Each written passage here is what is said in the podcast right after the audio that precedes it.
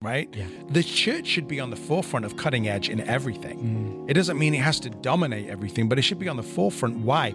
Because we are connected to the artist, who is the father of of the father of creation.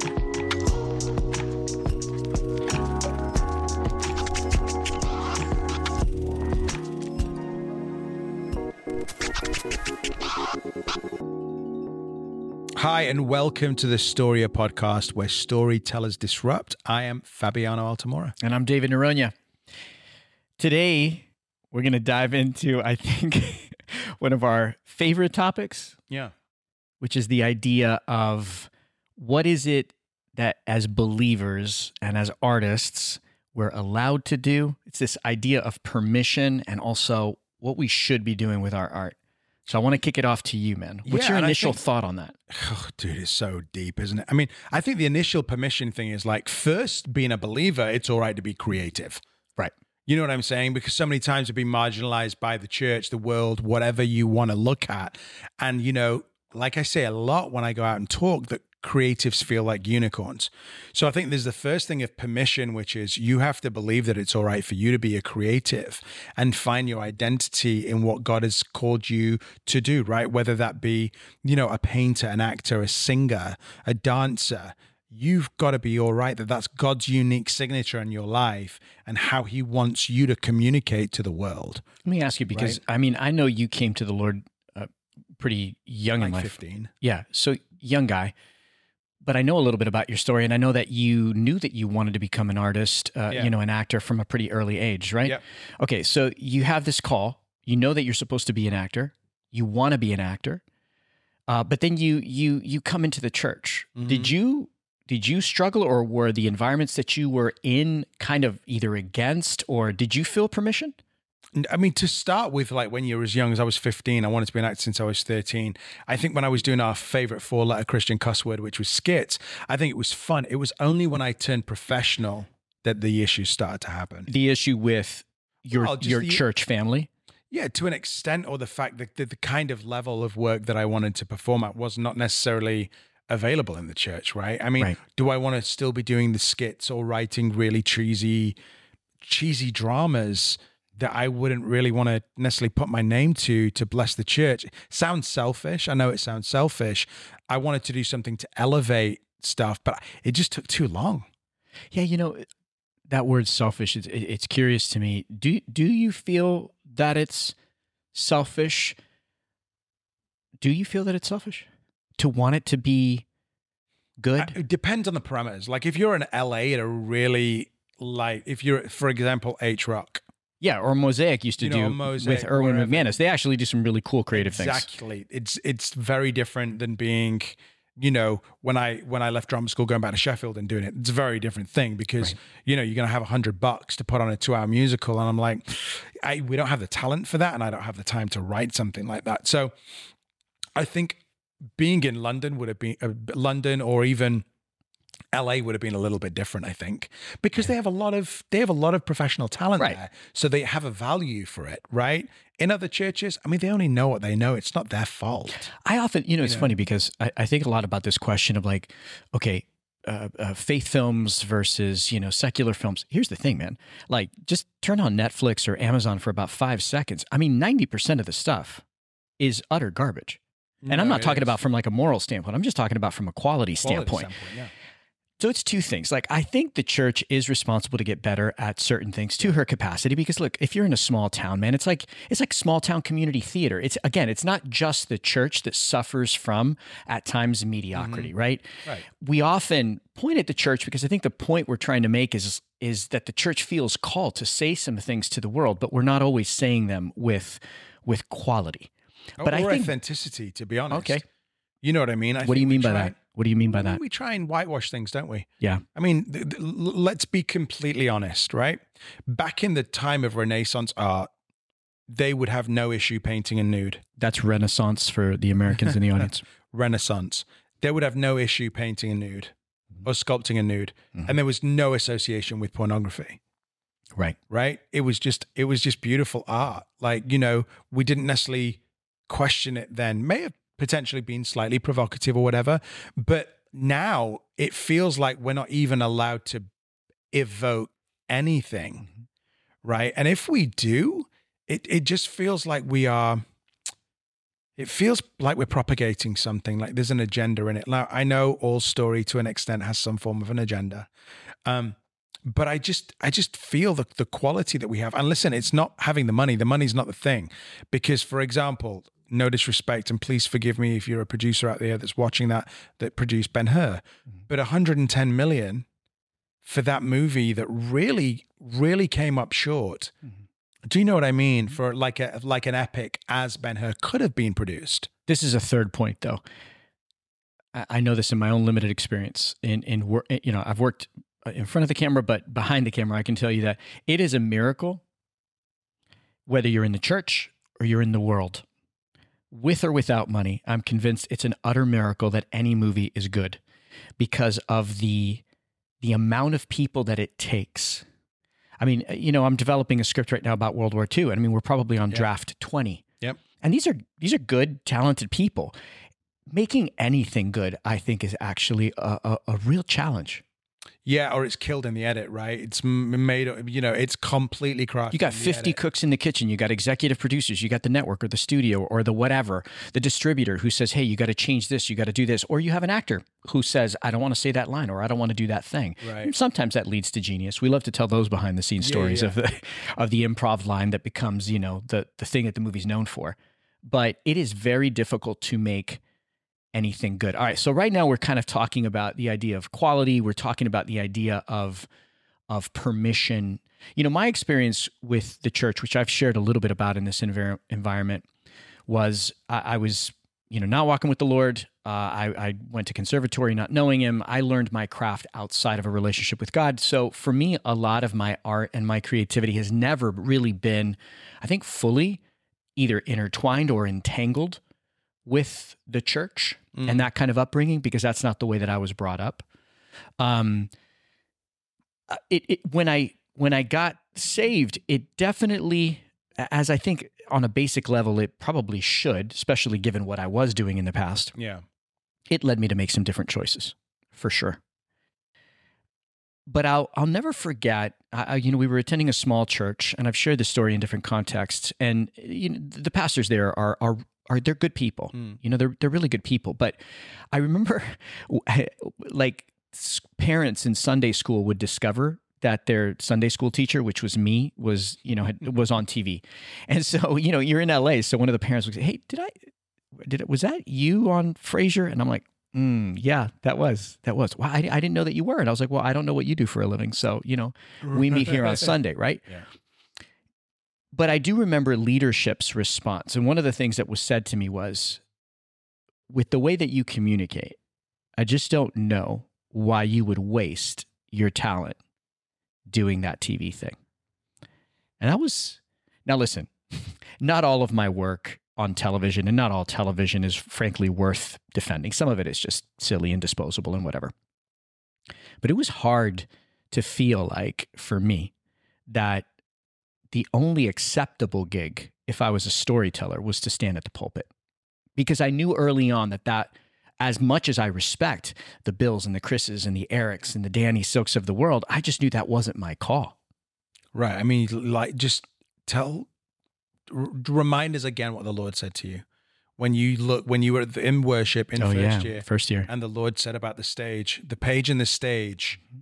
Yeah, I mean, I was looking to the left and the right. People were encountering the Lord. I wasn't in that in in the way that I saw them physically manifesting, and so I opened my eyes and I was looking at the stage over at the Civic, and which was interesting, right? Because as an artist, specifically for an actor, the stage is this really divine, sacred oh, place. Oh, yes, yes, it's holy.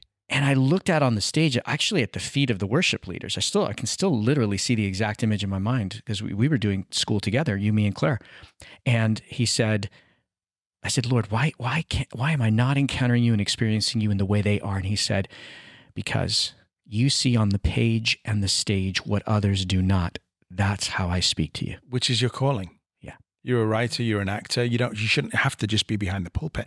And I think that's where we become narrow minded. And we're not saying we listen, I, I I would love to push the boundaries. I think since since being in covenant with you, it's like that's knocked off some of the edges. And, you know, maybe well, no, it's good. I'm like, it's not bad, it's good. Um, you help you know yourself. Iron sharpens iron, right? And that iron is painful and it creates iron filings and then magnetizes and you know it kind of creates all these lovely, beautiful things. But I'm like, I'm not saying we we have to keep pushing, but I do want to have the conversation. I, I actually do. I, I listen. So for You those know? of you that don't know, uh, you know Fab and I personally, um, you know, I- think anybody that knows us for about f- five seconds would say, "Wow, those are two different kind of guys," and yet we deeply, deeply, we're in covenant relationship. Our families are, have been. Our kids are friends. Our wives are friends. We started the Bethel Conservatory of the Arts together. We've even gone to what we jokingly call marriage counseling. know, you know, right. more of like a life business coach because as leaders, sometimes you have to figure out your dynamics. And maybe in a future episode, we'll talk about those because I, Yeah. I suspect that there's a lot of partners both in and out of the church out there that are, are trying to figure each other out dynamics interpersonal stuff but we knew that we the lord had called us to lead this school uh, certainly at its inception and for a season and we knew that in some way shape or form not that we are by any stretch of the imagination responsible for all the amazing things because we have we've been blessed with a Oh. crazy killer staff Yep. we could not do it but you know leadership affects environments and and dynamics. Anyways you and i have done the hard work to preserve this relationship. I wanted them to have context for what we're about to enter into. We've been Yeah. talking about permission but we want to explore the topic of content. What kind of content does a church does a christian school do christians what can you make should you make are you allowed to make? And i think what fab was starting to lead us into is Fab and I have been known to have different perspectives on this, but with a lot of respect. It's not to say that we haven't had some lively conversations around it. So when he says, hey, you know, knocked off some of the edges, it's that, you know, I think if I were to describe myself, you know, compared to you in, in thumbnail reductionist terms, is I, I tend to be maybe a little bit on the safer or more conservative side of certain things. Um, and I think that's what you were referring to. But I want to say off the cuff as we get into this that I've learned a ton from this guy too, because sometimes where I've either from fatigue or um, fear uh, have not pushed to explore something, Fab has pushed us forward in many ways. So, so talk to me, bro. Like, I know that for you, it's not just to you know to provoke or or to piss people off because I know you. I, that's not really Fab's heart. Why, if it is even this word provoke, what what's behind that for you? What is it? What's your itch? What is it that you want to see the church or Christian artists do? I just want to see humanity humanity portrayed well. Yeah. Like I what frustrates me is we've gone away from beauty. And again, when it comes to content and art, everything is very subjective. You know, I could look at a Matisse and go, I'm not inspired by that, you know, and you could go, wow, that's beautiful. When, you know, somebody could be hugely inspired by Marvel and go, I'm like, I'm bored. Yeah. You know, so I think where we need to get to as a church is we need to have the conversation of being able to explore things, right? Yeah. The church should be on the forefront of cutting edge in everything. Mm. It doesn't mean it has to dominate everything, but it should be on the forefront. Why?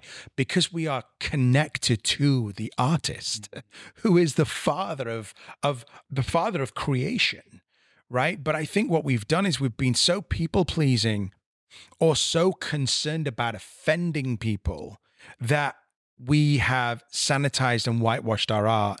And it brings me to the point of going, what flipping Bible are people reading when they don't see that God was like, I am going to put everything in this book Mhm. so that it shows your need for a savior, cautionary tales, right? Mhm. Not everything is just like, oh, yeah, let's go and let's be brilliant. Let's take over the world. And, you know, we just want revival, which is beautiful.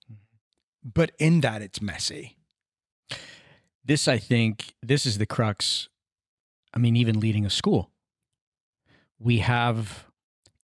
I just ye- just yesterday, I was talking to some of our actors. Um, I'm in the middle of directing a production of Little Women, and we're working with our seniors. Fab's had the privilege of working with our seniors for a couple years, and it's been a gift for me this year to be able to to do that for the first time. Anyway, so you know, we we've been navigating as an environment. Okay, so what kinds of material do we allow our kids we call them our kids no matter what their age is you know what, what do we allow them to do? What are we allowed to do? Engaging with leadership here who's been so supportive of bca and but you know it's it's no secret that at bethel you know there's even various perspectives on end times uh, theology here. So now you get to a space like art and you mentioned this earlier. Hey we we all walk into a museum. We're both looking at the same canvas the same painting. Let's say it's a matisse some people might be offended by either the abstraction or the nudity or or whatever.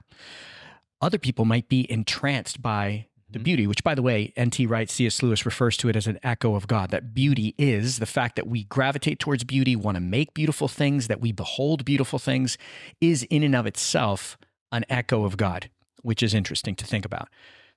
But now we're in this subjective space where we think we're looking at the same thing Yeah. whether it's a canvas, a scene, a character, a script, choreography, Right. outfits that dancers can wear or not wear. Yep. How do we settle that? Uh, wh- wh- What are what are some of the principles or elements that we can distill this because we're in a, such a highly subjective space. What do you see as some of the key elements we have to look at to move through or past the subjectivity side of things? I think for me, it's like what do I want to communicate? Okay. Like, what is the story I want to tell? Because I don't Okay. want to stay, I don't want to just to tell a story for provocative sake. it- There's Mm. no point. So you're talking about intent. I'm talking about intent and heart, right? I mean, if if there's a dance on stage and like, you know, dance is meant to show the human form. Now, I'm not saying that you know you should be wearing anything provocative. Yeah. But the point is if if dance is about lines and body Mhm. and yet we are clothing people in turtlenecks and you know huge long gobs. You like turtlenecks, though. I've I seen you in a couple this week. couple weeks. It's colder in Redding now. you know, if we're doing that, then I'm like, Don't you think that's shame? of. Well, it's shame, and it's us trying to protect people by going, oh, you know what? There might be somebody in the audience who's struggling with this and that.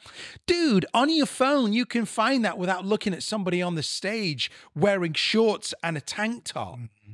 The intent isn't to sexualize something. Right. This the thing, and if you if you as a human cannot manage yourself, and as a leader, are so concerned about that, I'm asking them to check their heart Mm. because as artists, like, why can't we perform things on stage like a Romeo and Juliet? Oh, well, you can't do that.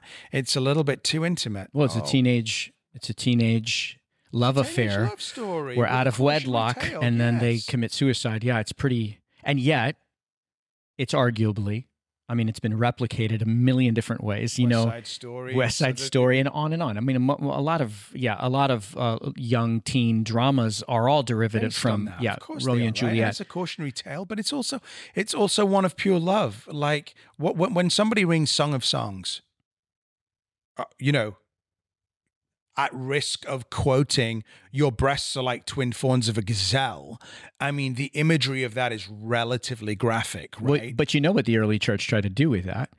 It it tried to make it a a metaphor for relationship with Christ, which may very well. I'm not a theologian. May very well be a legitimate perspective. I also think it was a man talking about his wife to be.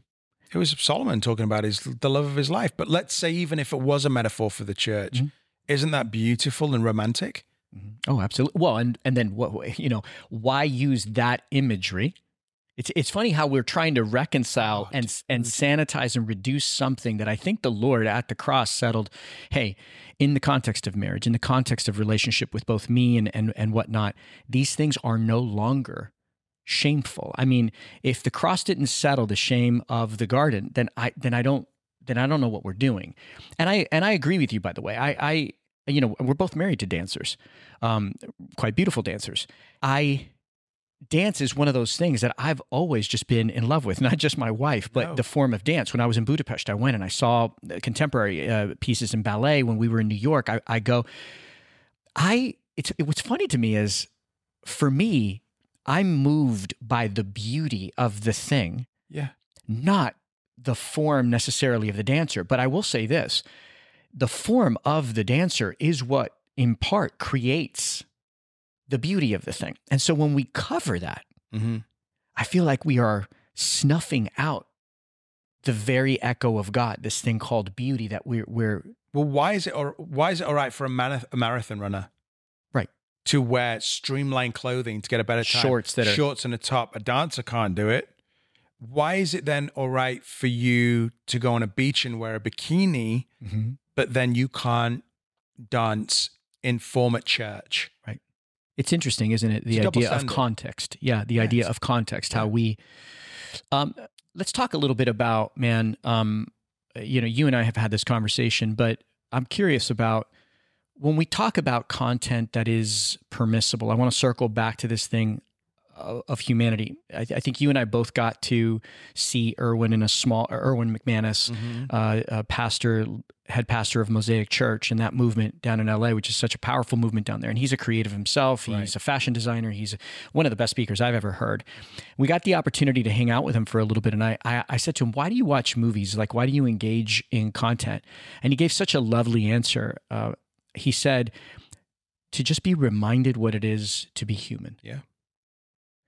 When we talk about humanity, let me ask you this question How do we tell the story of humanity without, and I'll use a, a phrase that, you know, I think we hear in church, without glorifying sin? Because glorifying sin is the intent of glorifying sin. Okay. Unpacked, like, um, I think like I if know I what you was mean. But if I was going to glorify sin, I'd be it'd be hedonistic, it'd be debauched. It would be a celebration of the glorification of sin. I'd be celebrated. So if I was making a story on that, you know, you had a gigolo going around sleeping with tons of different, being very promiscuous, with no redemptive element at the end, and no or remorse, no, or cost or remorse, no consequence. question, nothing, then you'd be glorifying sin. But I, I really think if anybody intelligently is going to question an artist, I'm not saying a Christian artist, I'm just saying an artist that loves Jesus, then if that person is intent on glorifying sin, they've really got to look at their own heart and go, wow, I've got some serious identity issues. For us, for example, when when we when we did the crucible, it was something that it's a beautiful piece of art, controversial, but I also think it has some timeless principles that we wanted to communicate now. Talk about those a little bit because I, I had the privilege of seeing it. I know that it was a topic of conversation for us here. The Crucible is a piece, if you're not- familiar with it, Arthur Miller, and it it deals with what would seem to be witchcraft, and it is indeed a, a major topic. There are accusations of it, but it it but the piece isn't actually about witchcraft, really. No, it's a device that he uses to talk about, you know, mass hysteria.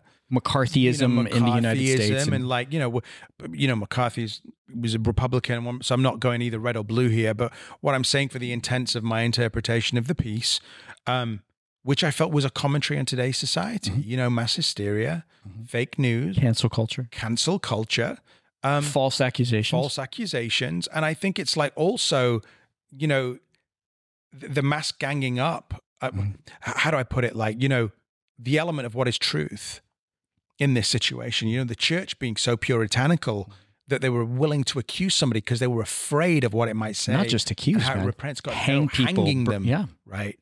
So now the idea of they were canceling these girls, and I'm not saying there wasn't an element of you know Sure, naivety deception there and- and yeah. deception there from their point, but the way the church responded to it, I wanted to, to use that as a device to comment a little bit on what we're going through today, you know.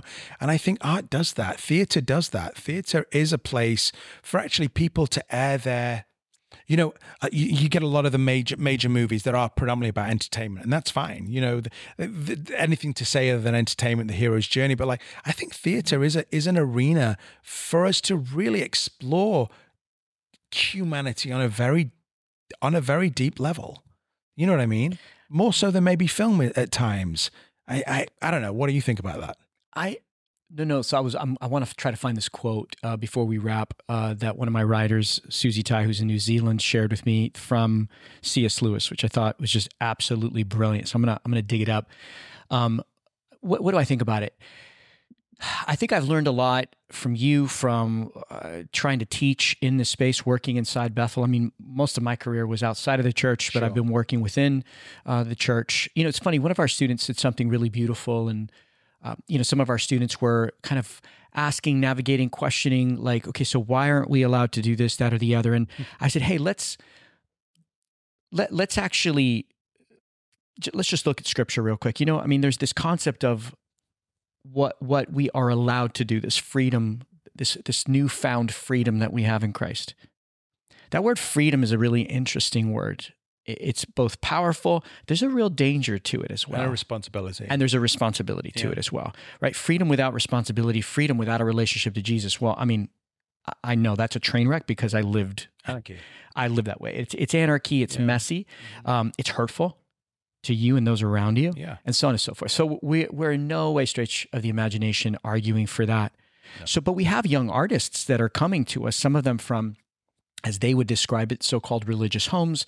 Um, I would translate that as you know maybe restrictive, um, uh, maybe a punitive home where you were punished for certain thoughts or feelings or mistakes and all that kind of stuff. So we have, and then we have students or even faculty members like myself that had a completely different journey to Christ. It's like I came to Him later and made my messes before Jesus. So we've got these beautiful artists that I know every single one of them love Jesus profoundly.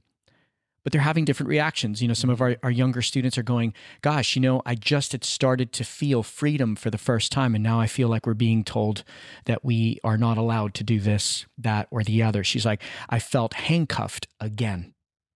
And I thought, Oh gosh, well, that's, you know, of course, just as a dad, you want to, you know, as a kind of a so called father, you kind of want to have that conversation. So I did. I engaged them in a conversation yesterday where I said, Hey, so just because there is permission doesn't necessarily mean that we get to do everything. So for me, there's this concept of post post. Mm. You find your freedom, your decompression, Yeah. shackles come off. For a lot of believers, specifically for artists, and specifically if they're experiencing that freedom in the context of art, there's probably going to be some messes. Yeah, of course. They're going to say some things, do some things, because for the first time, they're having to make decisions on their own. For the first time, they're actually having to hear the voice of the Lord Mhm. for the first time because there's a lot of personal exchange. Right. What the Lord allows you to do and calls you to do is probably going to look very different than me. Mhm. He healed this way than he healed with spit and mud. He's the he's the God of different. improvisation and the Yeah. God of of creativity in the way that he approaches problems. He ain't going to approach them the way religion does, and he's not going to approach them the way that man does. What I encouraged our students to do, and this is kind of where I'm, and it's an it's an evolution for me, is I, I'm holding a couple things in tension. A, we're leaders in the environment, right? So we, for us, we're kind of carrying the Bethel name. We're responsible for it as leaders in the environment. What we do and what we say can reflect on that. Then there's this other component, which is the Lord says, "Hey, teachers, you're held to high account." Yeah. Yeah. Because you have these students, these sons and daughters that the Lord has entrusted, and and their earthly parents entrust them to us for a season. So their journeys, their messes while they're with us, to some extent, we're responsible where we lead them to. 100%. And then, last but not least, there's this desire in every creative to play, to explore, to wrestle with the beautiful things, with the hard things, with the horror of being, uh, you know, the brutality. You know, my wife and I were navigating some things and we were just looking back and thinking life is both brutal and beautiful. Yep. And sometimes on the same day. Brutally beautiful. Yep. And then, so what does our art look like when we come into com- these? It's a commentary on it. I mean, like, look, you know, we can't look at a. you- There are certain movies people wouldn't watch, right? Okay, Totally. big graphic, you know, whatever, not not for the eyes of a believer, and I completely agree with that. But like, you, there might be a, a modern adaptation of Macbeth that you can only perform it if it's Shakespearean because it's heightened heightened situation, heightened language, you go, oh, it's Shakespeare, you know, it's not real. But then if you were to do a modern adaptation of a Macbeth, which most tragedies are based on, by the way, but you can't watch that because it's too graphic. But I'm like, it's a modern adaptation of Macbeth. Mhm. So it feels like there's a double standard and a little bit of a hypocrisy. When it comes to what we can and what we can't play. And then, you know, if you were to do Macbeth in a Christian setting and then they mention, oh, there are witches in it, I'm like, but there are witches in the Bible. There are witches in C.S. Lewis. There are witches in Tolkien. And it's mainstream stuff that the Lord uses an area of people in the world that are witches to use them to show darkness. Mhm. And I'm like, where do we, where do we, because not every single movie has got to be like, I'm quoting five scriptures at you. And the Lord said, For God so loved the world that he gave us. Nobody talks like that. Mm-hmm. And then not everybody gives an, an altar call. And not everybody has the newsboys play out their altar call. Right? It's a commentary of a lot of kind of formulaic Christian movies. Well, yeah, I, I, I think that actually, you know, we had another guest, Victory, um, that actually spoke about the notion that worship has actually become a genre, and I think faith faith based films, whatever that means, which I think is a marketing term, I, I'm not quite sure it's scriptural at all, um, has become a marketing tool. It, it becomes. I now recognize, know how to sell, and know how to engage in this material. Listen, we've got a couple minutes left. I want to read you Right, something by. C.S. Lewis. Yeah. All right. So he he said this, and it's, it was in these letters that he wrote, and Susie shared this with me, one of the screenwriters, and and it was just profound uh, to me. She said, uh, "This is C.S. Lewis. We must not, of course, write anything, and I think you can substitute paint, act, whatever you want. Yeah. We must not, of course, write anything that will flatter lust, pride, or ambition." But we needn't all write patently moral or theological work. Indeed, work whose Christianity is latent may do quite as much good and may reach some whom the more obvious religious work would scare away. Th- this next section, check this out, because the thinking around this, I think for me, is, is revolutionary. Yep. The first business of a story is to be a good story. Mhm. When our Lord made a wheel in the carpenter's shop, depend upon it, it was first and foremost a good wheel, not a Christian wheel, just a good wheel. Yeah. Not a faith based wheel, just a wheel. Don't try to bring in specifically Christian bits. If God wants you to serve Him in that way, He may not. There are different vocations. You will find it coming in, in of its own accord. If not, well, a good story, which will give innocent pleasure, is a good thing, just like cooking a good, nourishing meal. Any honest workmanship, whether making stories, shoes, or rabbit hutches, can be done to the glory of God. Oh, it's it's beautiful. It's genius, and he was a genius. Like not every single movie, God forbid I be controversial, has to have the name Jesus and God in it. You Mhm. know, case in point, Esther, Mhm. book in the Bible doesn't even mention God. Right? When I cook a meal, oh, it's a Christian meal. Oh, It's a ridiculous notion when you think about it this- that way, let right? this be a meal that heals my body. And I know food is healing; it's a different thing. But you know, we've become imbeciles as Christians. No, we have. I'm sorry. It really, I, I want to say that we've become our own worst enemy, and I think we've become stupidly irrelevant. And this mm-hmm. this isn't a commentary on belittling the church. I love the church. Mm-hmm. Like, you know, love where I work. Like I love working in the industry as well, but I'm like we've we we run the risk of becoming irrelevant not just as artists, as humans. Yeah, I think there's a there's a dishonesty implicit underneath. I, if only you were more fiery. Um, you know, man, uh, I was thinking the other day as we wrap up that the best art in history. You mentioned the Renaissance. When you think about Michelangelo and where he was painting yeah. and what his graffiti was, Oh yeah. if you will, uh, the Banksy of the time. Bach, Beethoven, they were churning out. This was worship music that was being played in cathedrals on a Sunday morning. And it is still to this day some of the finest art that Oh. human beings have ever. The church was, and I think still is, the the patron Mhm. of the greatest art that human beings have ever. And I'm just wondering, you know, if it's time for us to go back to that call. How would be nice, dude. It'd be nice, right? It would be really nice because I'm like, let's let's not mind try and make Christian art. Let's just tell good stories. I mean, like case in point, just another thing, just to go back. You can have the best actors in a movie, and it could still be bad. Mhm. Like you know, unfortunately, the story of same kind of different as me, amazing. Mhm. But you've got Greg Kinnear, Djimon Hounsou, Mhm. Renee Zellweger, all Oscar nominees or winners, and then it died in the edit. Yeah. But it's a beautiful story with great actors, but it died in the edit, and I was like, oh, dying again. It's hard to make something beautiful, but it's Yeah. always got to be the aim, right? Yeah, It's good to hang out with you, man. I know this is one of our big itches, itches so we'll probably be exploring this uh, for a long time. Right? Yeah, it's an ongoing conversation. If you're an artist out there and you're you're you're wondering what you could and you should, I, I do. I always ask my artists to check out Philippians four, Yeah. where the Lord says, you know, just meditate on those things, chew and swallow, and and and nourish yourself with the things that are good, noble, righteous, pure, and lovely, and and uh, but also stay close to His voice. Yeah. because he healed in many ways. He's a pretty provocative and creative God. And to those artists out there, if you're feeling that itch in your soul, check out a school like Bethel Conservatory. Get trained up, become excellent at your craft, and get that seat at the table. Let's make some great art again. It's good hanging out with you, man. You too, bro. All right. See you guys soon. Bless you.